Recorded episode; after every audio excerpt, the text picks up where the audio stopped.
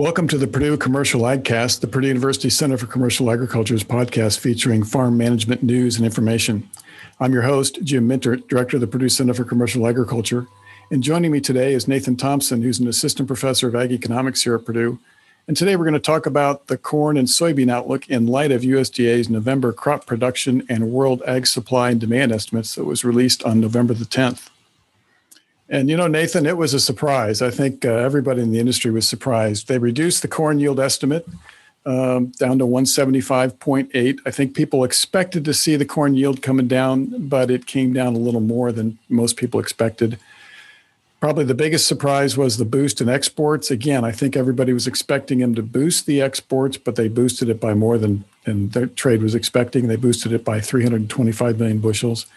They did drop the feed usage a little bit to seven by 75 million bushels, but the result was a projected corn carryover into the 2021 marketing year next summer down by 465 million bushels compared to what they were forecasting just a month earlier. And so it was one of the more surprising uh, world ag supply demand estimate reports I've seen in a long, long time.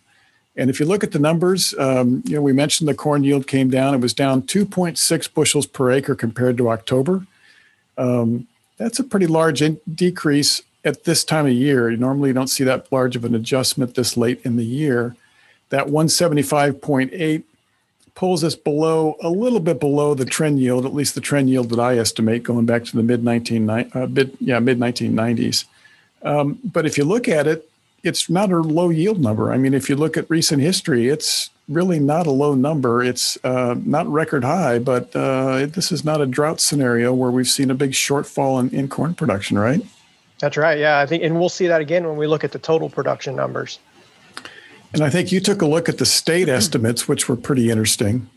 Yeah, so you know the you know total yield for corn came down 2.6 bushels, and and that kind of was was felt you know pretty uniformly aco- across the, the corn belt states with you know uh, decreases two three bushels uh, across a lot of those states. And again i think a lot of that had to do with some of the late season dryness that we saw. And again we'll we'll talk about soybeans here in a minute. And that that change was even more pervasive than what we kind of saw for corn at a state level. Yeah it was interesting you know illinois came down missouri iowa uh, wisconsin uh, indiana did not change Minnesota did not change. But other than those uh, states, really uh, pretty widespread reduction in, in, in, from the kind of the northern half of the country. Um, southern states where the corn acreage is smaller, there was largely no change. And as you look at the corn production number, you mentioned this a, a little bit ago 14.5 billion bushels.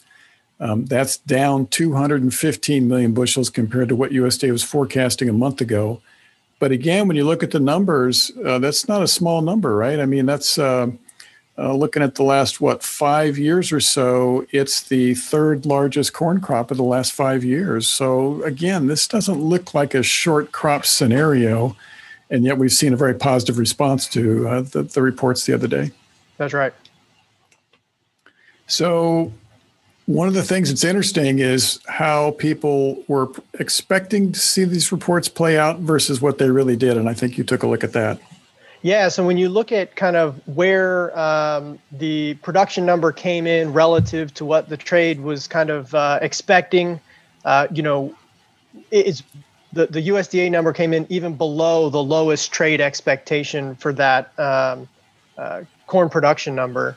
And so that is where we get this kind of level of surprise that you mentioned. And so, you know, it was, we, we all maybe thought that those yields were going to come down, you know, obviously reducing overall uh, production, but the size of that was just a little bit, you know, uh, more substantial than I think anybody was really expecting. And again, we saw that reflected in kind of how the futures market responded uh, to the report with corn being up, I think 17 cents or something like that. Um, you know, um, uh, Tuesday afternoon after the report came out.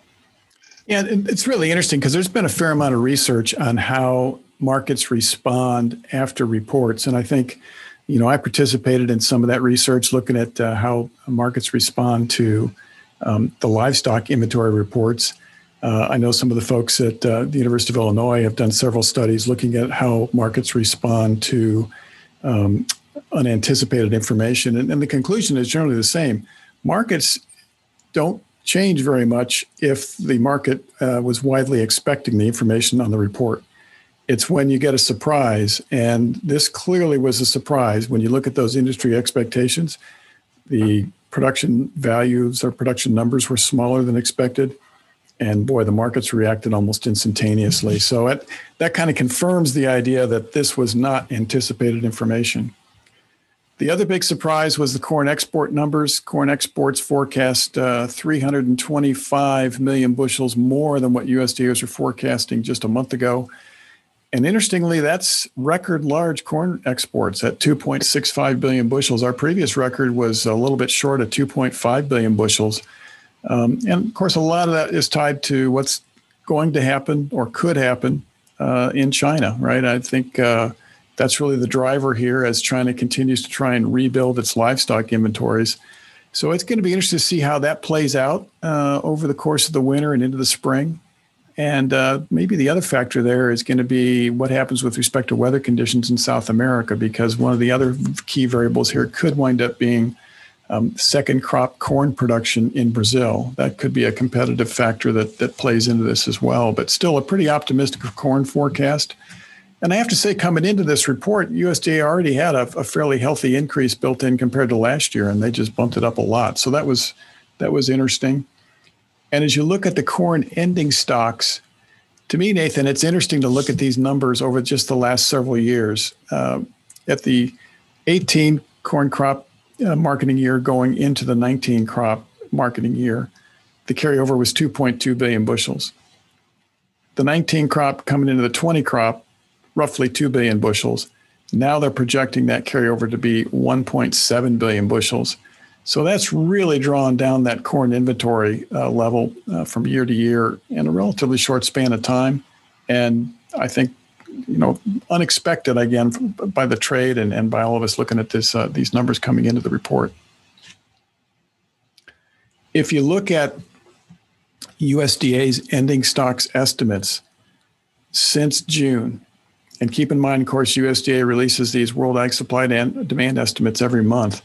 If you go back to June, USDA was forecasting 3.3 billion bushel carryover at the end of the 2020 marketing year, going into the 2021 marketing year. They pulled that back a little bit in July to 2.65 billion bushels. In August, they were at about just not quite 2.8 billion bushels. And then since August, it's been coming down every month. And this month, that ending stocks forecast going into the 2021 marketing year is 1.7 billion bushels. So we've gone from a forecast of 3.3 billion bushel carryover back in June to now the forecast is just 1.7 billion bushels. That's a huge change in a short span of time. Yeah, so I mean, you're talking about nearly half, right? And um, you know, I think when I look at this, one of the things that, that comes to mind is just you know uh, the difficulty of forecasting some of these things and, and the challenge that that presents and, and the the risk management kind of implications of that for producers and farm managers as we think about you know um, you know when these these sorts of things have impacts on on uh, kind of the prices that farmers are going to receive. And so being able to to you know manage the risk and the volatility that we see in markets today is extremely important because there's just a lot of uncertainty out there yeah, it really speaks to this idea that you you really can't forecast accurately enough to bank too much of your marketing strategy on your forecast. Hmm. It really speaks to this idea that you've been talking about for a while with respect to identifying a portfolio of marketing strategies and thinking about how you might allocate your annual production, your annual marketings uh, based on that portfolio strategy. And so this the risk that uh, this chart kind of illustrates this uh, looking at these ending stocks forecast and how much they've changed going back to June is yeah, I just think that kind of drives that point home. It, it's very, very difficult in markets where you have inelastic supply and inelastic demand to have price forecasts that are very accurate. And as a result, that's why you need to have a risk management strategy that, that helps you manage that uh, effectively for your operation. Well, as you look at those corn ending stocks, I always like to look at those relative to total usage so I can kind of scale things in a way that allows me to look at it over long periods of time. And when we do that for this current estimate from USDA, that puts the ending stocks as a percentage of total usage down to just 11% of usage. And if you look at the last, uh, what, four or five years, we've been in that 14 to 16% um, carryover percentage uh, as a percent of usage. Um, so that's a considerably tighter than recent years. It doesn't take us quite all the way back to where we were in that 2010 to 2013 uh, timeframe when we actually had the ending stocks as a percentage of usage below 10%. But it gets us close. And this is the tightest ending stocks since the 2013 uh, crop marketing year, which is really pretty interesting if you think about it in terms of prices. Um, USDA did raise their price forecast. Their marketing year average price forecast went up 40 cents a bushel from 360 to $4. Um, to me, Nathan, the interesting thing about that is when I go back and think about that carryover uh, as a percentage of usage, and we're a little bit above, where we were in the 2013 marketing year. The marketing year average for 2013 was 446.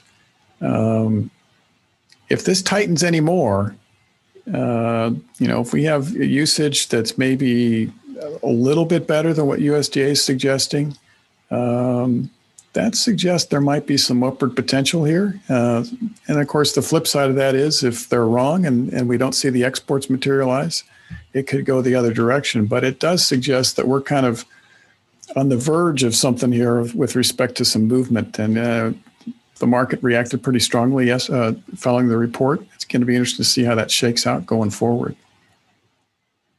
Um, you've taken a look at a, a topic that I think uh, a lot of our listeners are probably very much interested in, and that is what should we be doing with this crop?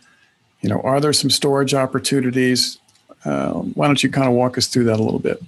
Yeah, so you know, there's a number of different ways that we can look at this, and so we'll kind of just maybe talk through the sequence of things that that might be useful to be thinking about as it relates to this idea of you know uh, storage opportunities. You know, maybe we should be pricing some grain right now. So the first thing that I kind of looked at that I think is is just a, a, really simple but useful way to think about you know what the market's telling us from a storage perspective is looking at some forward contract bids at you know just a local elevator in north central Indiana and you know looking at those bids throughout the storage season. And you know when you do that uh, you can see that you know right now uh, this week where those bids are currently sitting um, th- those forward contract bids are not really uh, well you know between now and the end of the year they're you know around break even may- maybe some some uh, potential to earn some some positive returns above you know the storage costs that you're going to incur to store it through the end of the year after the end of the year, you know, getting into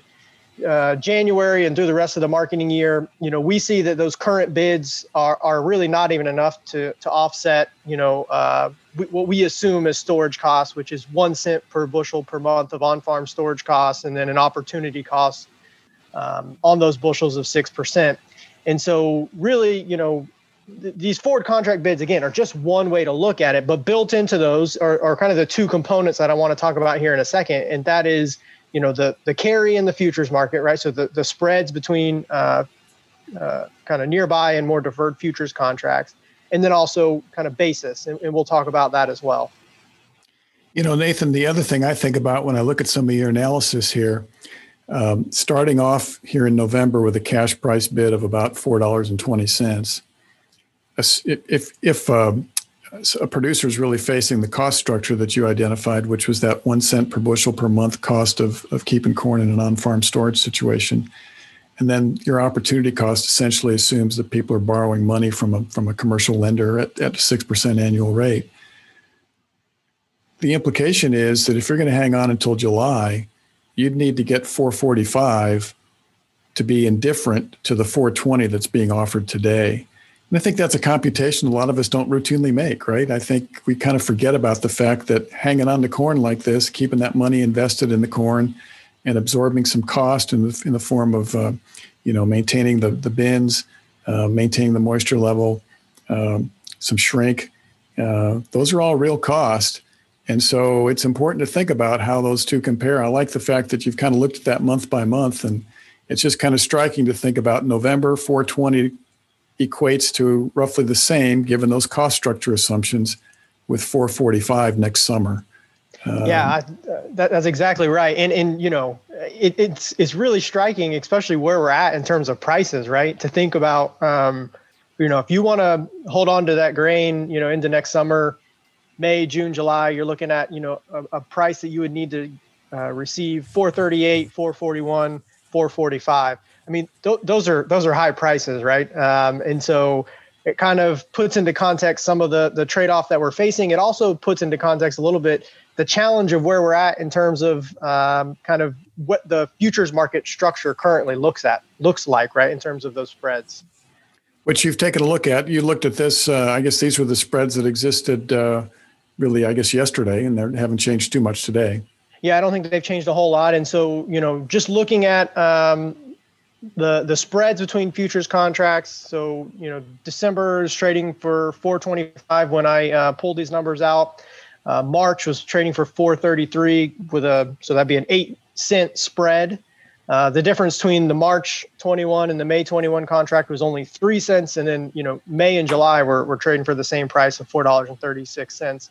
And so you know really uh, that sort of uh, spread between uh, those futures contract is is not really uh, very wide relative to maybe what we would typically see this time of year. So, you know, the spread between say December and May is somewhere 10, 11 cents right now, where we would typically expect it to see, be, see it somewhere more like 15, 20, 25 cents, uh, depending on the year. And so really what what those spreads represent is the the incentive that the market is is giving you to store that grain, right? Higher prices later in the year would kind of be the incentive that you would need to store the grain. Whereas this year, that incentive is just not really strong in terms of what the market is signaling. And you've also taken a look at the basis, which is looking at the crop basis tool on the Purdue Center for Commercial Agriculture's website. That's right. So basis is kind of the other component there that we need to think about, and and so you know although the the futures price uh, spreads aren't real strong in terms of incentive uh, for storage, basis uh, this year is really trading um, you know right around what the the historical average is. So in the crop basis tool, if you go take a look, we have two pieces of information in there. One is the historical data that you can kind of select to look at, and so here you know, we would typically look at a three year historical average on corn, so the most recent three years. And then, you know, the current year's information in, is in there as well. And so we can look at kind of where basis is currently tracking in the current crop marketing year. And so since September, um, you know, corn basis is, has been right around that three year average. And so I think at this point, you know, we're expecting it to kind of follow that um, three-year average, it tends to be a little more predictable than what we would see with futures. And so, um, you know, we, we can use the crop basis tool to kind of build our forecast uh, of what we think basis is going to be. The problem is, as we think about, you know, like a, um, uh, these storage opportunities is, you know, um, the, the returns to storage that, that we're going to get is number one, those spreads in, in, in uh, between the futures prices is a, is a component of that, like I kind of mentioned and then increases in basis are the other kind of um, uh, you know uh, return that we would receive uh, from a storage strategy. And so you know the question is how much do you think that those basis levels are going to increase throughout the year? Yeah, and I think from our standpoint, we're anticipating a pretty normal scenario where the basis levels probably increase about like typical, right? Yeah, that's kind of you know where we're at. And again, you know, a lot can happen to change that expectation. Um, but you know, as as of right now, you know, it seems to be tracking where it normally would. Obviously, you know, uh, the export thing I think could could definitely uh, impact basis levels. Uh, basis also tends to get quite volatile as we think about getting into you know the late spring, early summer months. So you know, in the say the you know basically around planning of 2021 uh, things can kind of go one way or the other depending on uh, what's going on in, in for next year's crop, right? Yeah, and so the, the challenge for a, a, storage hedger is the problem is the futures market structure isn't providing much incentive. So we're anticipating maybe a fairly typical or normal basis pattern, um, but at least when you compute it off the nearby futures, the problem is the spreads across the futures contracts are not supportive of uh, really providing much incentive for storage. And you've looked at the seasonality of those spreads. I mean, one one possibility would be that the spreads could increase and you could maybe take advantage of that. But you've looked at the seasonality, and at least based on normal patterns, that's maybe not uh, not something you'd expect. Is that right? Yeah, not as of right now. Now, and again, it depends on the individual spread that you're going to look at. Um, and we we've spent the most time kind of looking at the spreads between kind of the the new crop, the like November soybeans, December corn, and you know maybe like a, a May or or July uh, deferred futures contract, and those tend to kind of widen out closest uh, to harvest. So not October, November timeframe you know how the other ones how, how the spreads between other specific futures contracts i i wouldn't uh, want to generalize too much in terms of the, how they behave. But in terms of you know if you were wanting to make a, a storage hedging decision right now you know going straight into the deferred contract would certainly be my recommendation. I don't i don't see the spreads widening a whole lot between now and you know well for soybeans we're pretty much uh, done with the november contract. And then for for corn in the next four weeks, uh, I, the, the, historical evidence wouldn't support that we're going to see that contract or those spreads between December and more deferred corn futures contracts spread a, widen up a whole lot uh, here in the next couple of weeks. So you've looked at uh, some his- history here over the last 30 years to maybe put some of these marketing strategies into some perspective. So let's talk about that. Yeah, so that's you know um, putting putting some kind of historical context to some of what we've been talking about as far as these these different storage strategies and, and trying to maybe draw out some implications as we think about what's going on this year.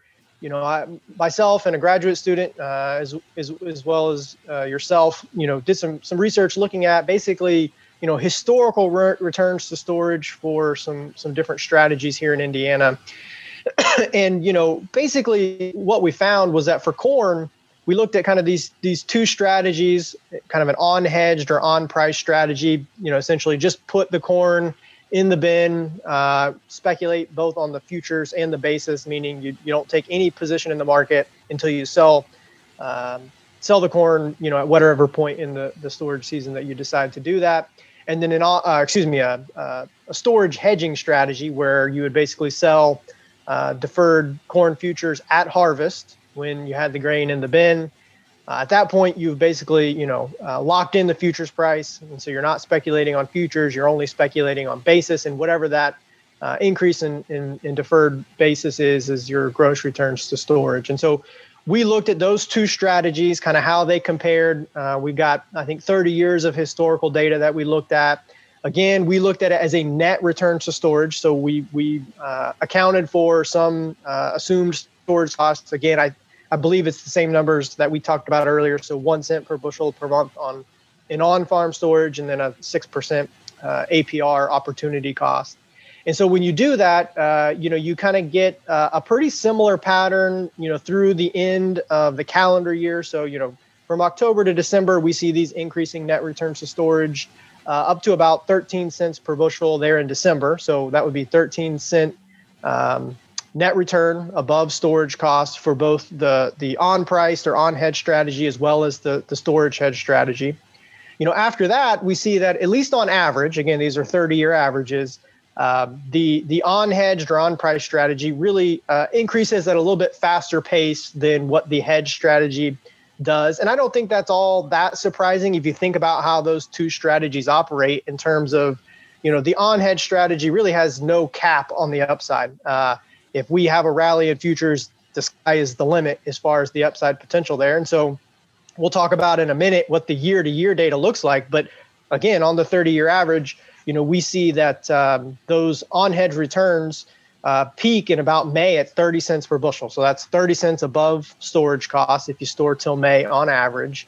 Uh, and then, you know, for the the hedge strategy, a little bit lower. So they again are increasing at a little bit slower pace, but you know, and again about May, we would have net returns of, of about 19 cents per bushel. And you've taken another closer look because I would characterize it maybe as uh, looking under the hood of those averages and then the story is maybe a, uh, a little more clear as to what's going on there. Yeah, that's right. I mean, you, you got to be careful anytime you're talking about these kind of long-term averages. And so, while it's useful for maybe understanding those patterns, the the uh, the the values, the means, the averages are can be deceiving, right? They can be skewed by a few really good years or bad years, and that's really what we see. And so, if we kind of, like you say, look under the hood of those averages, and we just say, all right, we're going to look at each individual year in the last 30 years that made up those averages, and we're going to impose a time frame just to make it. Um, a little bit easier to kind of think about, you know, so we impose this time frame of we're going to store from harvest until May uh, what do the individual years look like in terms of those net returns for both an unpriced strategy as well as a storage hedge strategy? And what you see is that you know the as expected, I think the the unpriced or on-hedge strategy where you're speculating on basis and futures tends to be more volatile, right? Higher highs and lower lows in terms of um, those returns to storage. So we have you know three years in particular, uh, so 95, 2007, and uh, 2010, where the net returns to storage, so again, above storage cost, are you know a $1.50, 229 and $1.89. Just exceptional years that are really drawing up that average that I talked about uh, just a minute ago. Um, whereas with the storage hedge strategy, it's it's a little bit more of a, a slow and steady kind of strategy, which is exactly what it's designed to be. It's designed to eliminate that futures price risk, but give us kind of a more consistent and, and predictable return. And so, um, you know, it rarely produces a negative return to net uh, net return to storage. However, you know, um, it doesn't have as high of highs. Uh, and so, in a good year, you know, um, you, you would not earn near as much as you would in a good year for an on-hedge strategy. So again, it, it kind of gets at this this idea of the risk return trade-off that we're facing with you know um, the the on-hedge strategy really being the, the more risky of, of the two strategies, but also having you know quite a bit of upside relative to the on-hedge strategy. Now, you know, I, will I'll let you kind of maybe share some thoughts. I'll share my thoughts as we think about this year, right? And and I think that's what's maybe people want to hear is like, okay, well, what kind of year is this year? I don't think we really know the answer to that, but what we've already said, based on the the other stuff we've talked about, is that you know the the futures price spreads are currently not offering uh, a lot of incentive for a storage hedging strategy this year. It's just it's going to be hard to see that being a, a, a really you know uh, profitable um, strategy because of, of those kind of narrower spreads, which are a really important component of that storage hedging strategy. Um, with that said, right, I, am I'm, I'm kind of leaning more towards you know um, uh, on hedge storage. We always recommend on hedge storage as part of a, a, portfolio of strategies, right? If it's something that you can tolerate risk wise, uh, there certainly is, is upside potential.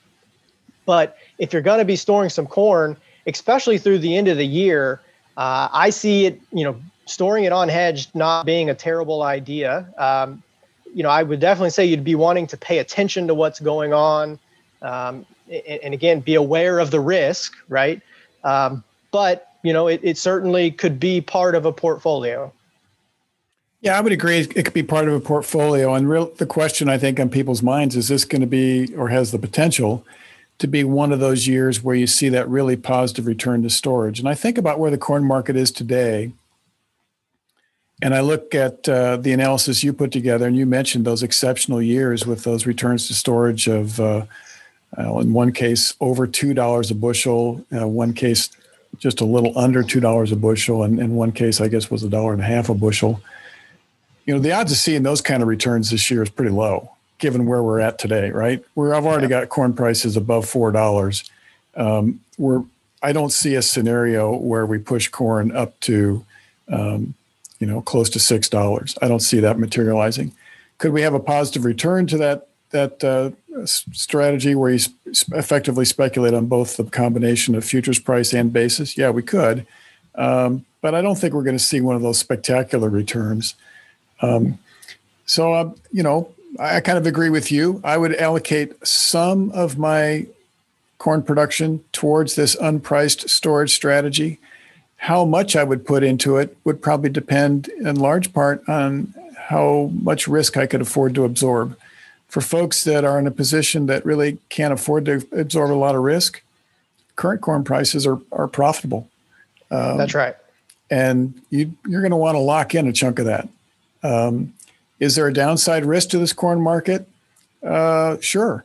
I think the downside risk uh, would be that the exports don't wind up being as large as what USDA forecast.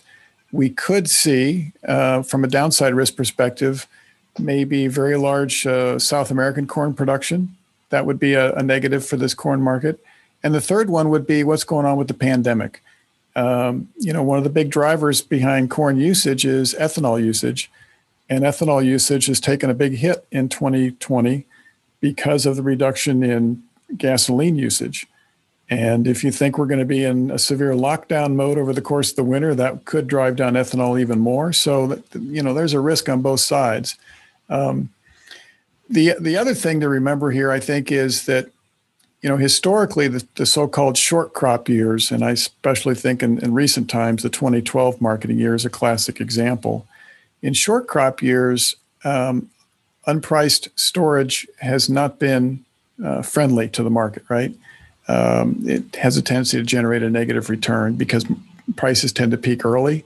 Uh, the old the old saying in the in the grain markets is short crops have a long tail, right? Early peak, long tail, as they as they basically go back to uh, kind of the normal uh, pricing pattern. So there's some risks there, and you know the bottom line is, as we started stated at the outset here, with those big changes in those carryover estimates, it's very hard to forecast what's going to happen here with a high degree of confidence. And so you need to recognize that up front with your marketing strategy. But yeah, there's a potential for a positive return here. I don't think we're going to see a repeat of one of those really three positive years that you identified over the last 30, but we could see an improvement relative to current situation if the exports continue to improve, if the pandemic uh, settles down and we actually see gas- gasoline usage uh, recover. And then the third one would be, uh, you know, the flip side there would, of what I said earlier would be to say we have crop production trouble in South America. So, so it's um, uh, there's enough uncertainty that which is normally the case, you want to have uh, not, not, put all your eggs in one basket, right? That's right. Yeah, and I, I think just to reiterate, you know, you know, th- there are opportunities to sell corn for over four dollars a bushel. That's going to be profitable for a lot of people. You know, don't don't don't let that opportunity pass you by. Um, if if uh, you know you can you can definitely sell some corn and, and, and make some money at those prices. Yeah, and I come back to the, the, the analysis you did earlier, where you looked at assuming that one cent a bushel uh, storage cost uh, in on-farm storage, plus um, uh, assuming uh, that you're borrowing money at six percent uh, with a 420 bid currently. To be better than that, you're going to need something higher than 445 next summer, and uh, that helps put it in perspective, I think. Uh, mm-hmm. Those are some pretty healthy prices, uh, particularly given the yields we experienced this fall. So let's change gears a little bit and talk about the soybean side. Um, USDA made some changes to the balance sheet there as well, and they were pretty interesting. They reduced the yield estimate to 50.7 bushels per acre. Um, unlike corn, there was no change in the export forecast, no change in the crush forecast but that reduction in production does tighten the projected carryover again. And you look at the yield number, you know, that 50.7, again, uh, looking at my trend yield going back to the mid 1990s, that's still above trend. So it's still a pretty strong soybean yield. It's uh, looking at the, the, data, I think maybe the uh, probably the third highest soybean yield on record. The record was 52 bushels per acre on a national average basis back in 2016. But uh, this 50.7 is pretty darn close to what we were at in, in 2018. So uh, and of course, a, a, a, nice bump compared to last year. Last year, we were just 47.4. Um, you took a look at the state level estimates, and uh, it's a little different than what we saw for corn. Yeah, it is. You know, we we definitely uh, see, you know, with the, the northern kind of states here, um, kind of across the corn belt, uh, seeing a pretty consistent uh, yield decrease. So, you know, where we're at in Indiana, down three bushels, Ohio down three. Um, um, three percent. Illinois down three percent. Um, you know, and then Western Corn Belt, even some some uh, states with even even a little bit higher uh, decreases. The southern states we saw, you know, uh, those uh, soybean yield um, numbers really increase quite uh, quite a bit across uh, most of those southern states, and so you know it wasn't really felt the same north and south. And again, that comes back to kind of the late season dryness that we saw uh, across a lot of the corn belt and really you know having a, a, pretty big impact there on on soybean yields Yeah, we've been we've been dry in a big chunk of the corn belt now for an extended period of time, and it really had a little more impact on soybean yields than it did on corn yields, and I think the the state level estimates really reflect that. So that uh, pulled the soybean estimate down, right? I think the soybean crop. Can you did you have those numbers? Yeah. So uh, you know the the uh, total soybean production came down 98 million bushels, so now at 4.17 billion. So again, you know, up quite a bit from last year, uh, but not quite back to where we were, you know, in 17, 18, more around almost four and a half billion bushels. And then, you know, looking at kind of where that uh, production number came in relative to the uh, trade expectations, again, uh, similar to what we saw for corn, this is this was really kind of you know the surprising part of the report is not only did you know they uh, adjust those yield numbers down, but they came in you know way lower on that production number uh, than even the the lowest trade expectation uh, as far as what people were expecting, and so that that you know much lower uh, production number uh, is really what you know caused some surprise, caused some uh, uh, impact on, on futures markets. I think soybeans were up 34 cents on Tuesday afternoon following the, the report. And so again, just um, the the the size of of that change at this point in the year just ha- had a pretty big impact on on markets. So when I look at the uh, USDA's estimates versus what the trade was expecting coming in, it's really interesting to trace how that's uh, played out going back to August. In August, USDA was above everybody in the trade. In September, they were kind of in the middle. October, sort of in the middle. And now they've dropped below everybody. And so, you know, it just, it really is indicative of the level of uncertainty out there and the difficulty there is in terms of anticipating this. And, um, you know, I know sometimes USDA gets criticized you know, if you look at how they do this, it's clearly the most rigorous methodology. So I still think USDA is the gold standard here in terms of estimating these yields, but uh, it's still challenging, especially when you go think about uh, estimating soybean yields in August. And of course, we just mentioned the dryness. When that August report came out, of course, that was based on conditions as of August 1 that was really the, the onset of those dry conditions in much of the corn belt. And then, of course, we had the windstorm hit, uh, which had some impact on soybeans, more so on corn. But nevertheless, the deterioration in weather conditions following that August estimate really does help explain what took place here. And and and this November report, I think, kind of confirms that that dry weather had more impact than than people thought a little earlier in the, in the growing season. So if you look at the projected carryover that USDA has been forecasting over the last few months, a little bit like corn, but even more so, the change has been dramatic. So as recently as August, that August report we were just talking about, USDA was forecasting a carryover from the 2020 marketing year into the 2021 marketing year of over 600 million bushels. They reduced that in September, they reduced it again in October, and here in November, it came down again and as you look at it, the change is amazing. We go from 610 million bushel carryover projected back in August to 190 million bushels projected here in November. And that is a very big change in the course of just three months. And really, I think kind of turns the soybean market almost upside down if you think about it. Uh, the ending stocks estimate now, when you compare it to, to usage, so we can look at it over a long period of time. Two years ago, with the trade dispute and trade war with China, that bumped up to 23% of usage.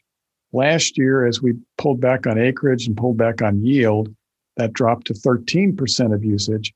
This year, with USDA's latest estimate, it's 4% of annual usage. So a very tight carryover. And that 4% compares to a forecast a month ago of 6%. And if you go back to September, it was 10%. And of course, in August, even higher than that. So we've been pulling down that carryover um, and putting it back at levels that we haven't seen for a number of years. In fact, if I look at uh, um, recent years, the last time we saw a carryover this small relative to usage um, was really 2013. 2013, we had a carryover of just 3% of projected usage.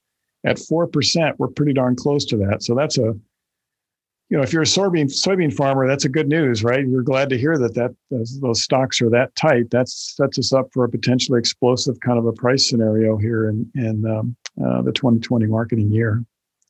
USDA bumped up their price forecast again, uh, this time to $10.40 a bushel for the marketing year average. That's the highest marketing year average since 2013. In 2013, that marketing year average is $13. And keep in mind that that carryover in 2013 was 3% of usage. This time around, 4% of usage. So if USDA's forecast on usage is on target, and obviously if their yield estimate, their production estimate's on target, um, that 1040 could be conservative, don't you think, Nathan? Oh yeah, I definitely think that, uh, and we'll talk about some some strategies here again. There there is likely still some upside there again, uh, depending on what happens here in the next couple of months. So you have taken a look at those soybean bids a little bit like you did on the corn side. So let's walk through that a little bit. That's right. And so, uh, you know, same idea of kind of thinking through, you know, some of these um, opportunities that we have for for soybean marketing here. Um, you know, first starting out with just thinking about those forward contract bids, kind of where they currently sit relative to, um, you know, what what we would need to receive in order to uh, to offset our storage costs on some soybeans. And so, uh, with uh, eleven dollar and forty five cent uh, cash price available uh, here uh, in November, you know, in order to offset that price, you'd need to see a price of basically twelve dollars into July to offset your one cent per bushel uh, on-farm storage costs and then six percent opportunity costs. Um, spoiler alert that you know the forward contract bids are nowhere near uh, that level right now and again we'll talk about you know how that is influenced by both the uh, carry and the futures market as well as kind of where we think basis is going. But essentially you know those forward contract bids are are well below kind of uh, the projected prices that i have based on the assumed storage costs throughout the storage season. Um, and so really um, you know storage uh, um, opportunities on soybeans, the market is really signaling pretty strongly that it wants those soybeans now, right? And so it just doesn't look favorable when we look at it uh, the way we're looking at it right here. Yeah, and a little like corn, I think one of the things that's really interesting about the analysis you did is just comparing the current bid and thinking about what you would have to have in the future to truthfully be better off than that current bid. So assuming your cost structure, which you know that's obviously a critical variable here, but assuming that one cent per bushel on farm storage cost, and assuming that your opportunity cost on money is six percent, which it just basically says that that's what your uh, loan rate is at, at your commercial lender. If you turn down 1145 today, you'd have to have something above 1199 next July. So keep that in mind. I think as you think about your marketing strategy, assuming if, if that is even close to what your cost structure is, um, that's pretty informative, I think, and, and really helpful to think about it that way. Uh, and of course, if you're doing commercial storage, it would be even higher than that, right? Uh, so think about that with respect to what you're betting on. And so, you know, if you turn down that 1145 today, in, in expectation of seeing a higher price in the future, think about what that means in terms of what you need to get to actually beat or be better off than taking that 1145 today. And so I, I find it useful to think about it that way and maybe to continue to update that value as time goes on and think about, you know, every day, well, okay, if I'm hanging on, what am I waiting for? Right. And so it kind of helps right. me set that that target, I guess, in a way. So you've looked at those futures price spreads, they they look different than corn. Yeah, so not uh, you know uh, not a lot going. I mean, it, the futures market uh, for soybeans have, has seen some inversion for quite a while here in terms of you know those uh, more distant deferred soybean futures contracts trading really you know below the the the, the nearby or or kind of more current contracts, and so. Uh, again, as of as of Wednesday morning, you know, uh, November soybeans were trading for eleven dollars and forty four cents. We did see you know, positive uh, spread there to the January 21 contract at 11.56 56 cents. So a you know eight cent premium there uh, or spread between those two. You know, after that we see that uh, carry really declined. So the March 21, $11.53, so three cents less than the January uh, contract.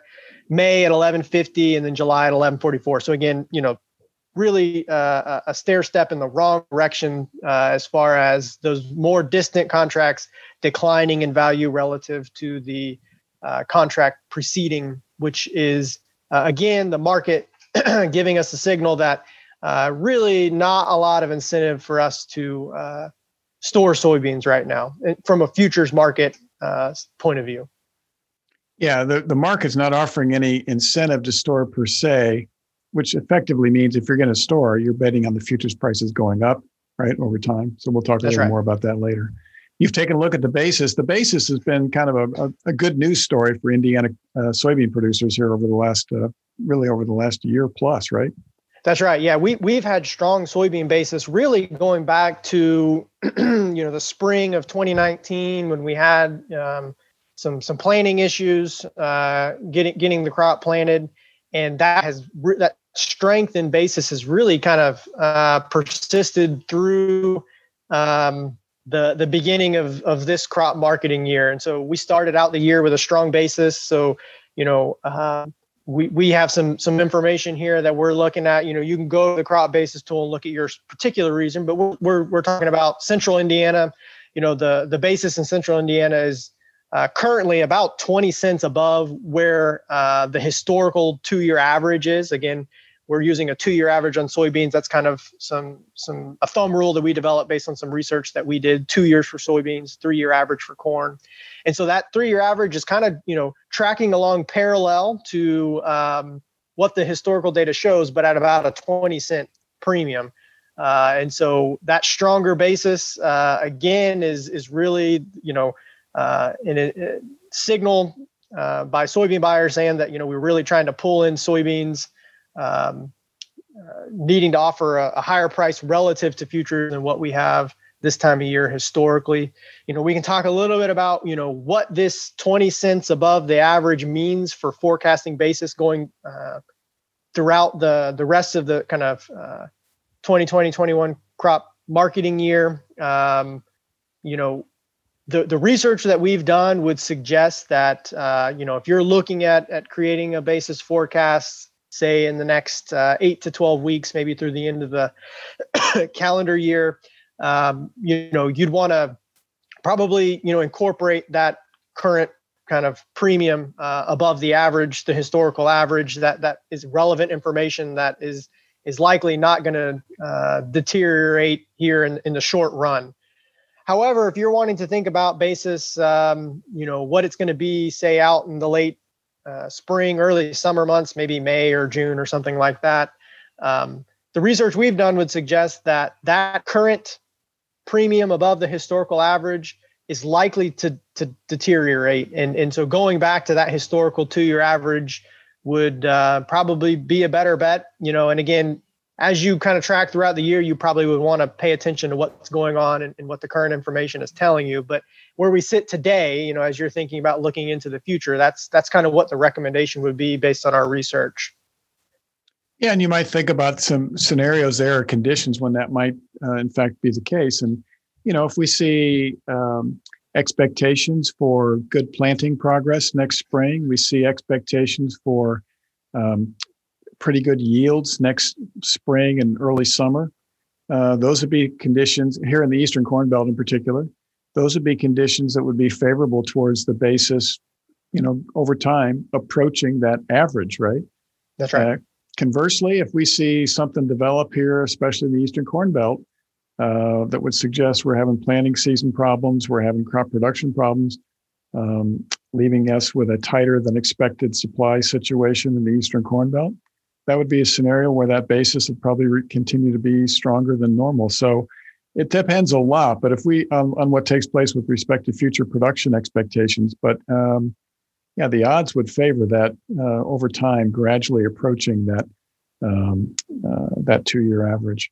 So you've taken a look at storage strategies as well, uh, a little bit like you did for corn, and they are, in some respects, uh, even more interesting than what you saw on the corn side. Yeah, soybeans tend to be kind of interesting here. And so, again, we just uh, looked at basically historical uh, net returns to storage for both an unpriced or kind of an unhedged strategy, put it in the bin, speculate on, on futures and basis. And for, again, this kind of storage hedging strategy where, uh, you know, you sold deferred futures at harvest and then speculated on basis uh, up until the point where you made the cash sale. And so again, you know, similar to corn, we see these kind of increasing net returns to storage throughout the storage season. Uh, but the levels are, are quite remarkable, uh, at least to me. And Jim, I don't know, you can you can share your thoughts, but you know, we see them kind of accumulating throughout the year to the, you know, you get out into June, the 30 year average net return to storage for soybeans in June is 66 cents above storage costs, um, which is just huge, right? Uh, in terms of uh, what that could mean for for a producer's budget. Now, again, we'll talk about you know what the individual years look like here in just a minute, but uh, the 30 year average that's that's quite a quite a big number. The the net returns to the storage hedge strategy for soybeans not not uh, not as favorable. Um, tends to kind of bounce around maybe a dime uh, and really kind of stalls out uh, in the you know February to May timeframe when when kind of coinciding with with the uh, uh, Brazilian soybean harvest basis in the United States kind of stalls out. If basis is stalling out on a storage hedge strategy and we're accumulating storage costs, uh, you know those net returns are going to either flatten out or even decline a little bit, which is kind of what we see here. Um, and so you know really what what we have here is kind of this picture of um, uh, really potentially high net returns to storage for for unhedged soybeans, uh, and, a, and a much lower ceiling there for the storage hedge strategy. Yeah, so it, it is interesting, and probably when you did this analysis with um, uh, your graduate student here, this was probably the most surprising thing: uh, the fact that we came up with this uh, this idea that unhedged storage for soybeans uh, was more attractive here in the Eastern Corn Belt than, than perhaps what we realized coming in. So, like with corn, you've you've taken a look under the hood and looked at those year by year uh, data as well, and so it's and it's a different story than what you saw for corn. That's right. It it, it really is uh, quite a bit different when you think about the implication or maybe even the interpretation of of what you see on those 30 year averages and then kind of digging deeper into what those individual years look like. And so again, you know to look at it at the as uh, at the individual year level you kind of have to make an assumption on some sort of time frame and so again i've i've imposed a may time frame so you're going to store uh, from harvest out until may uh, of the following year.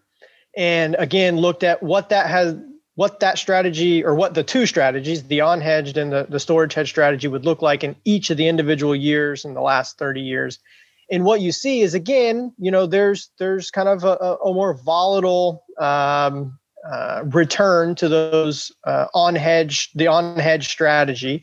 Again not surprisingly just by definition you know by speculating on futures and basis you're taking on more risk. But really the surprising piece is the upside potential on that strategy right? Frequently we see years um, with pretty large positive returns to the unhedged strategy um, in in um, much more so than corn. So on corn, uh, I think we mentioned you know there was like three years that really skewed that average up. Uh, whereas with soybeans, you know, there's several years uh, above a dollar, nonetheless, even more than that, above 50 cents net return to storage, uh, above those storage costs. And so, you know, when you think about the frequency of that strategy offering a relatively uh, positive return, it really kind of changes the way that you think about how you might want to treat that as a, a, a portion of a portfolio of your marketing strategy. Yeah, Nathan, I think uh, that's really interesting. So I did a quick count while you were talking, and I think uh, looking at the 30 years of data, I think what 14 of those years the return to the unhedged storage uh, strategy was above 50 cents a bushel. So, roughly half the time, more than 50 cents a bushel, and several of those years, well above 50 cents a bushel. So, very interesting. So, then I think for our listeners, you know, the question always is well, you know, should I hang on to corn or should I hang on to soybeans? What do you favor? And of course, for a lot of folks, they're thinking about you know generating some revenue with some of their production. What you know, which which side would you want to be on? Looking at the data, looking at these storage returns, thinking about the tightness of supplies, thinking about the downside risk, et cetera. Um, when I think about it, I favor hanging on more to soybeans than I do corn. There's more, from a historical standpoint, the odds are in your favor. We've had a number of years where those unhedged storage returns have been very positive for soybeans, so that's a plus. Uh, the soybean um, stocks estimate relative to usage is very tight. Uh, that bodes well for uh, future prospects of, of price improvement, uh, particularly if we see anything take place with respect to uh, maybe a stronger demand uh, source than, than what USDA is currently projecting, or as you get into the spring, if we have any kind of issues with respect to crop production, uh, both in South America and in the US. So those are both maybe in, in favor of the soybean storage versus corn. So, you know, it, there's still a lot of uncertainty here, and they're both risky. Uh, both have some element of risk to them. But of the two, it looks to me like odds would favor more positive returns for storing soybeans than corn. Do do you agree? Uh, I, I, agree 100%. And I, I just uh, maybe re-summarize. You know, two economists are never supposed to completely agree, but I, I, I, do. I, I think to summarize it maybe a little bit uh, concisely here, you know, based on our research, the histor- the, the historical data is on your side uh, from from the soybean point of view. Uh, you know, if you if and let me let me stay, take a step back here if if the decision is, and I think that we we're in relatively uh, in agreement here.